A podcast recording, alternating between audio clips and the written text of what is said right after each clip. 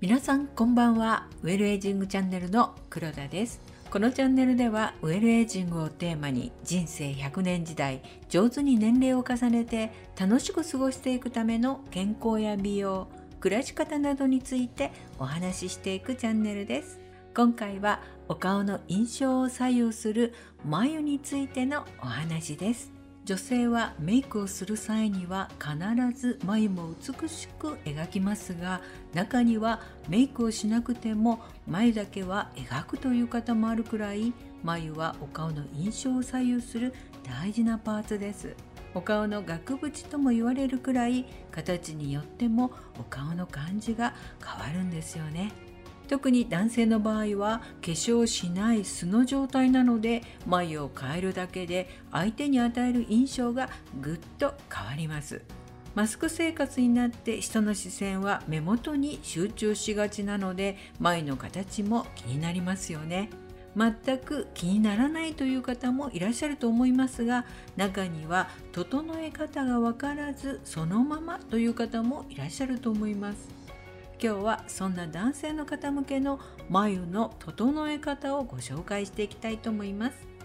眉の生え方を見ると眉頭は上向きに生えていて眉山から眉尻の部分は下向きに生えています。眉山の部分は上向きの眉毛と下向きの眉毛が交差しているので一番濃く見える部分なんですね。形を整える上で特に大事なのが眉尻です。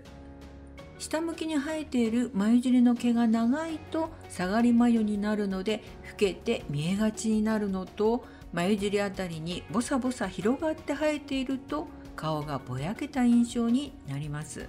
眉は毛の長さによって形が変わるので長さを少しカットするだけで印象を変えることができるんです。今回は自然で清潔感のある印象の眉の仕上げ方をご紹介しますね。準備するものは眉用のコームがついたブラシと眉用のカットバサミです。まず眉用のブラシで毛の流れを整えます。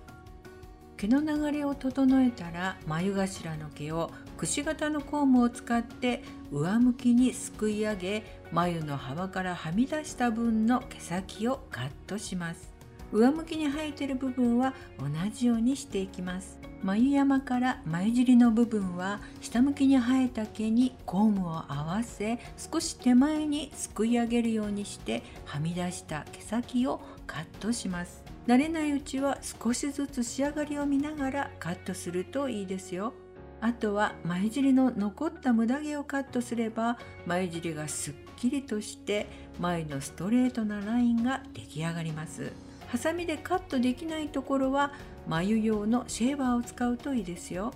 一度形を整えてしまえばあとは1週間に一度少し生えてきた産毛や無駄毛をさっと整えるだけで済むようになります。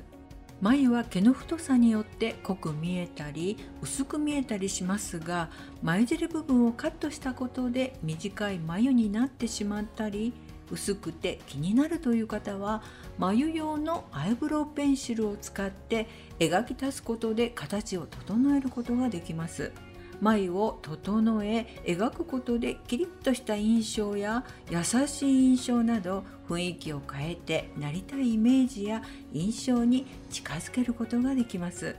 ということで次回はなりたい印象に近づけるための眉の描き方をご紹介したいと思います。それでは今日はこの辺で。お相手はウェルエイジングチャンネルの黒田がお届けいたしました。今日もお聴きいただきありがとうございます。次回またお会いしましょう。